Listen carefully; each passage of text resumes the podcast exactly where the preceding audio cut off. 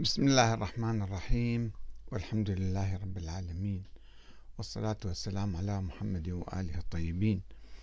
ثم السلام عليكم أيها الأخوة الكرام ورحمة الله وبركاته. ما هو دور الوزير الشيعي ابن العلقمي في سقوط الخلافة العباسية في منتصف القرن السابع الهجري؟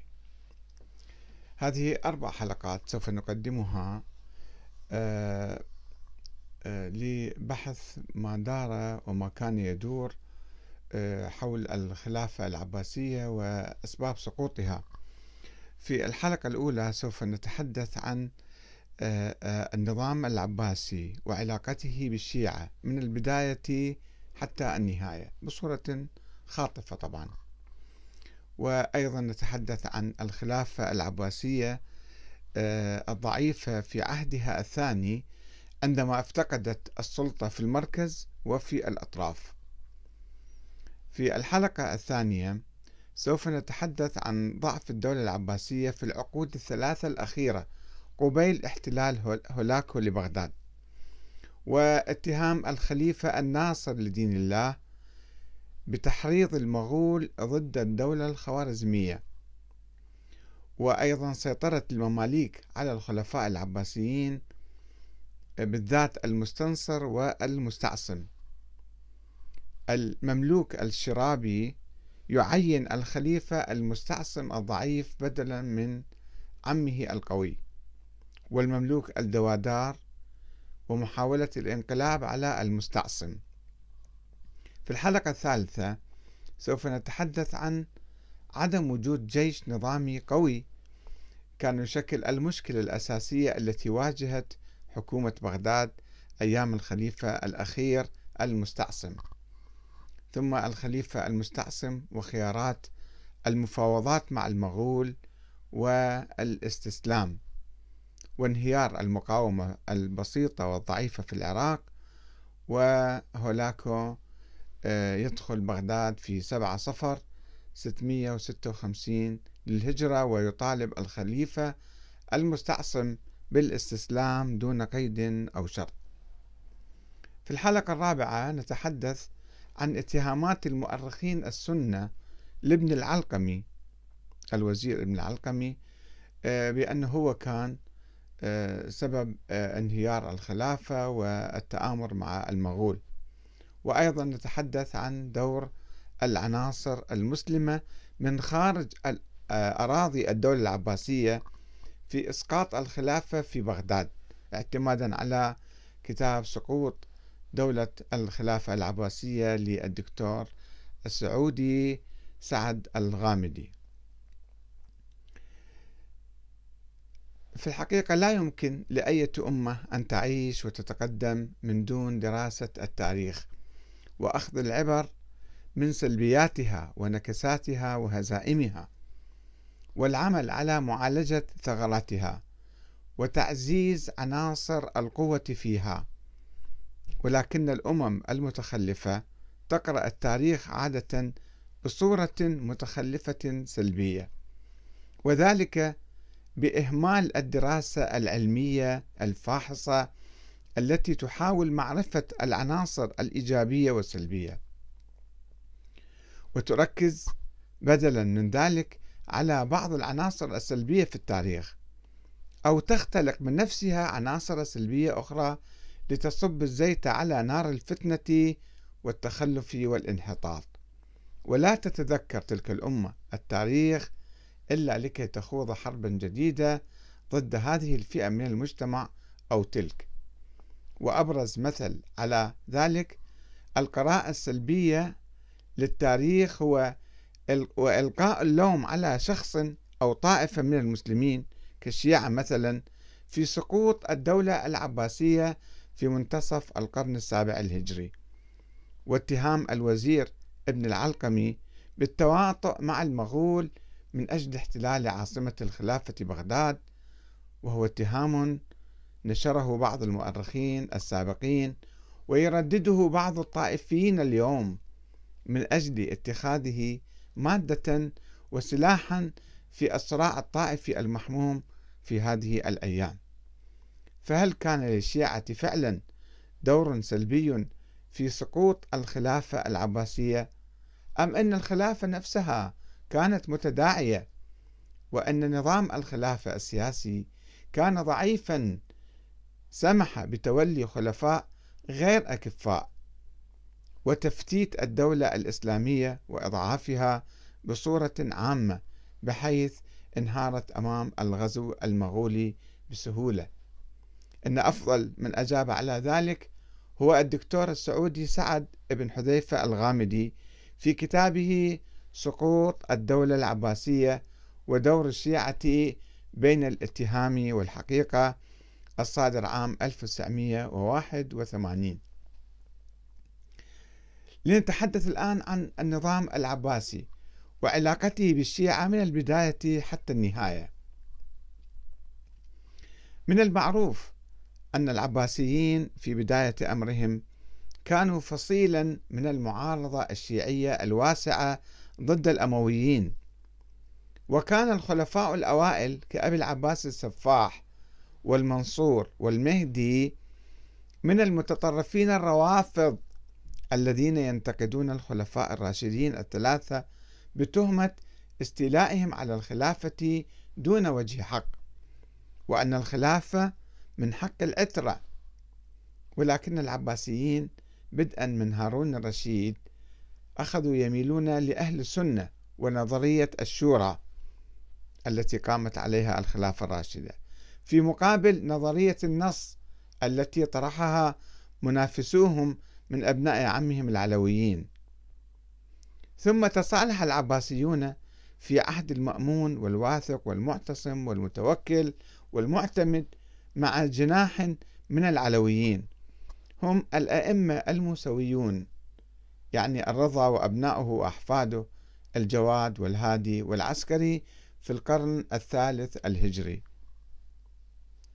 وشعر العباسيون في القرن الرابع الهجري بأن الشيعة قد غلبوا عليهم وكادوا يقضون على دولتهم. فمن جهة كان الشيعة الزيدية يقضمون قسما من دولتهم في طبرستان واليمن.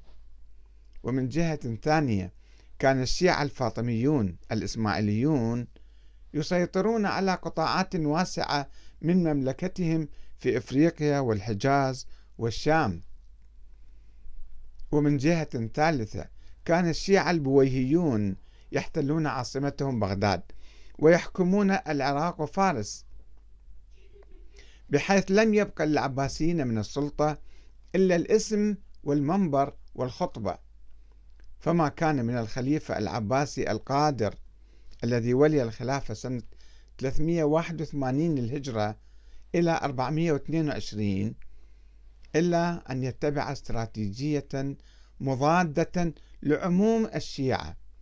بتجميع المذاهب السنية الحنفية والمالكية والشافعية والحنبلية تحت راية الخلافة العباسية في مواجهة التكتلات الزيدية والفاطمية والبويهية الاثنى عشرية. ولكن عندما قام السلاجقة الأتراك بالقضاء على البويهيين في أواسط القرن الخامس الهجري. وانزوى الزيدية بعيدا في جبال صعدة في اليمن واستطاع صلاح الدين الأيوبي القضاء على الفاطميين في مصر في أيام الخليفة المستضيء بالله في عام 567 هجرية شعر الخليفة العباسي الجديد الناصر لدين الله الذي ولي الخلافة سنة 575 إلى 622 هجرية عن حوالي 45 سنة. شعر هذا الخليفة وكان من أقوى الخلفاء المتأخرين بأن الوقت قد حان لتبني خطاب فكري سياسي تصالحي يميل إلى الشيعة الإمامية الاثنى عشرية والقول بحق الإمام علي بالخلافة. كما يقول المؤرخ ابن واصل الحموي وآخرون. وقام هذا الخليفة بتعمير سرداب الغيبة في سامراء وهو السرداب العميق الذي اعتقد الشيعة بأن الإمام الثاني عشر محمد بن الحسن العسكري قد اختبأ فيه منذ أواسط القرن الثالث الهجري. ويمكننا تفسير هذا التوجه الشيعي بين قوسين من قبل الخليفة العباسي الناصر بعدم خشيته في ذلك الوقت من الشيعة الاثنى عشرية الذين لم يعد يوجد لهم إمام يقاوم الخليفة وينازعه السلطان. فلم يكن لدى الخليفة مانع من تبني النظرية الاثنى عشرية والحلول محل الإمام الغائب. كما زالت الحساسية من الشيعة الذين أصبحوا يوالون الخليفة العباسي كما يواليه أبناء السنة. ولذلك لم يكن الخلفاء العباسيون فيما بعد يحذرون من تولي وزير شيعي كابن العلقمي الذي خدم الخليفتين الأخيرين المستنصر والمستعصم. لعدم امتلاكه لأي مشروع سياسي مضاد للخلافة العباسية. النظام السياسي العباسي.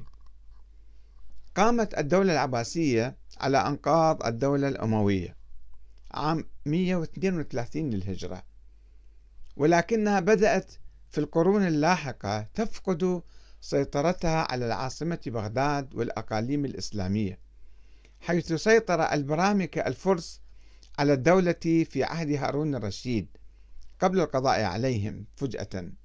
ثم سيطر العساكر الأتراك الذين استقدمهم المتوكل فقتلوه واستبدوا بالأمر عقودا من الزمن إلى أن جاء البويهيون في القرن الرابع الهجري واجتاحوا عاصمة الخلافة وفرضوا على الخلفاء أن يفوضوهم السلطنة أو بالأحرى يقوموا يقوموا بتغطيتهم شرعيا.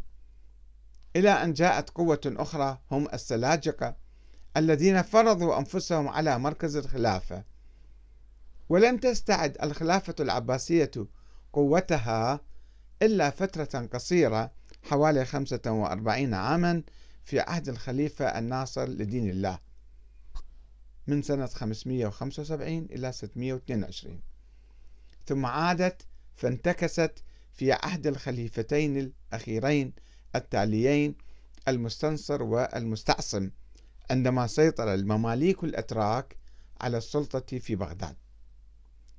هذا في الداخل وأما في الخارج فقد فقدت الخلافة العباسية وحدتها أمام أمراء الأطراف والأقاليم الذين أخذوا يستقلون بها ولا يتبعون الخليفة إلا بصورة رمزية ثم استقل الأمويون في الأندلس والزيدية في اليمن والإسماعيلية في شمال أفريقيا والجزيرة والشام والخوارزمية في الشرق والحمدانيون في الموصل وحلب والأيوبون أيوبيون في الشام والسلاجقة في الأناضول وبعض الأمراء الآخرين هنا وهناك. ولم يبقى تحت سيطرة الخلافة العباسية ولا سيما في عهود الظاهر والمستنصر والمستعصم إلا ما تبقى من العراق والأهواز. ولم تعد كلمة الخليفة تسمع في معظم البلاد الإسلامية السنية. ولم يعد الخليفة العباسي نفسه يهتم بالدفاع عن البلاد الإسلامية التي كانت تتعرض للغزو الصليبي في الغرب أو الغزو المغولي في الشرق. وإضافة إلى تمزق العالم الإسلامي والصراع بين دوله المختلفة حتى مع دولة الخلافة العباسية. وسيطرة المماليك على قلب الخلافة في بغداد فإن النظام العباسي السياسي الوراثي كان يشكل سلبية كبرى ساهمت بانهيار الدولة العباسية أمام الغزو المغولي الكاسح. فعندما خرج المغول في بداية القرن السابع الهجري كان بإمكان الدولة العباسية أن تستجيب للتحدي وتستنهض الأمة وتبني منها قوة كبرى. لو كان ثمة خليفة قوي شجاع يتحمل مسؤولياته بكفاءة.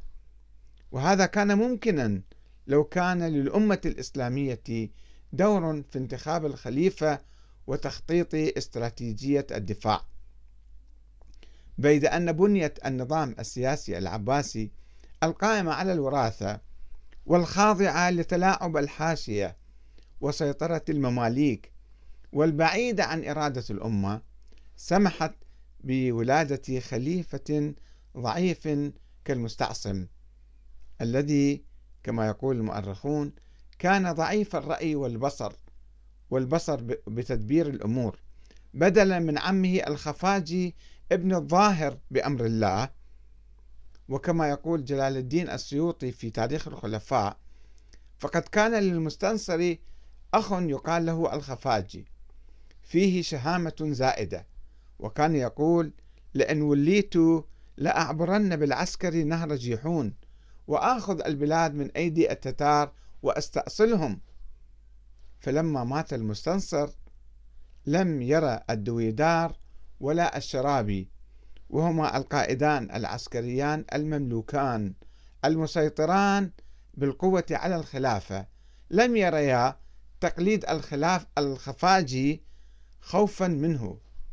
وأقاموا ابنه أبا أحمد المستعصم للينه وضعف رأيه ليكون لهما الأمر كما يقول في صفحة 425 وهذا ما يدل على أن المماليك والنظام السياسي الوراثي الفاسد هو الذي جاء بالخليفة الضعيف في أيام الأزمة الكبرى بعيدا عن إرادة الأمة ورأيها.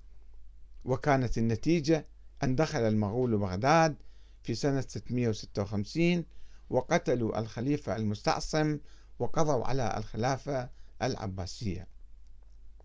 ولكن بعض المؤرخين الطائفيين المنحازين حاولوا ويحاولون التفتيش بسهولة عن شماعة ليلقوا عليها مسؤولية الهزيمة الكبرى التي أصابت الأمة الإسلامية.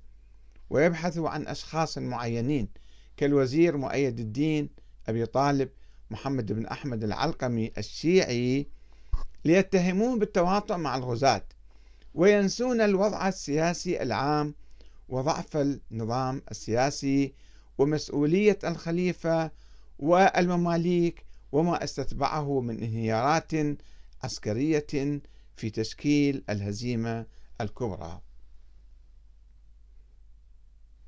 سنتحدث في الحلقة الثانية عن ضعف الدولة العباسية في العقود الثلاثة الأخيرة قبيل احتلال هولاكو لبغداد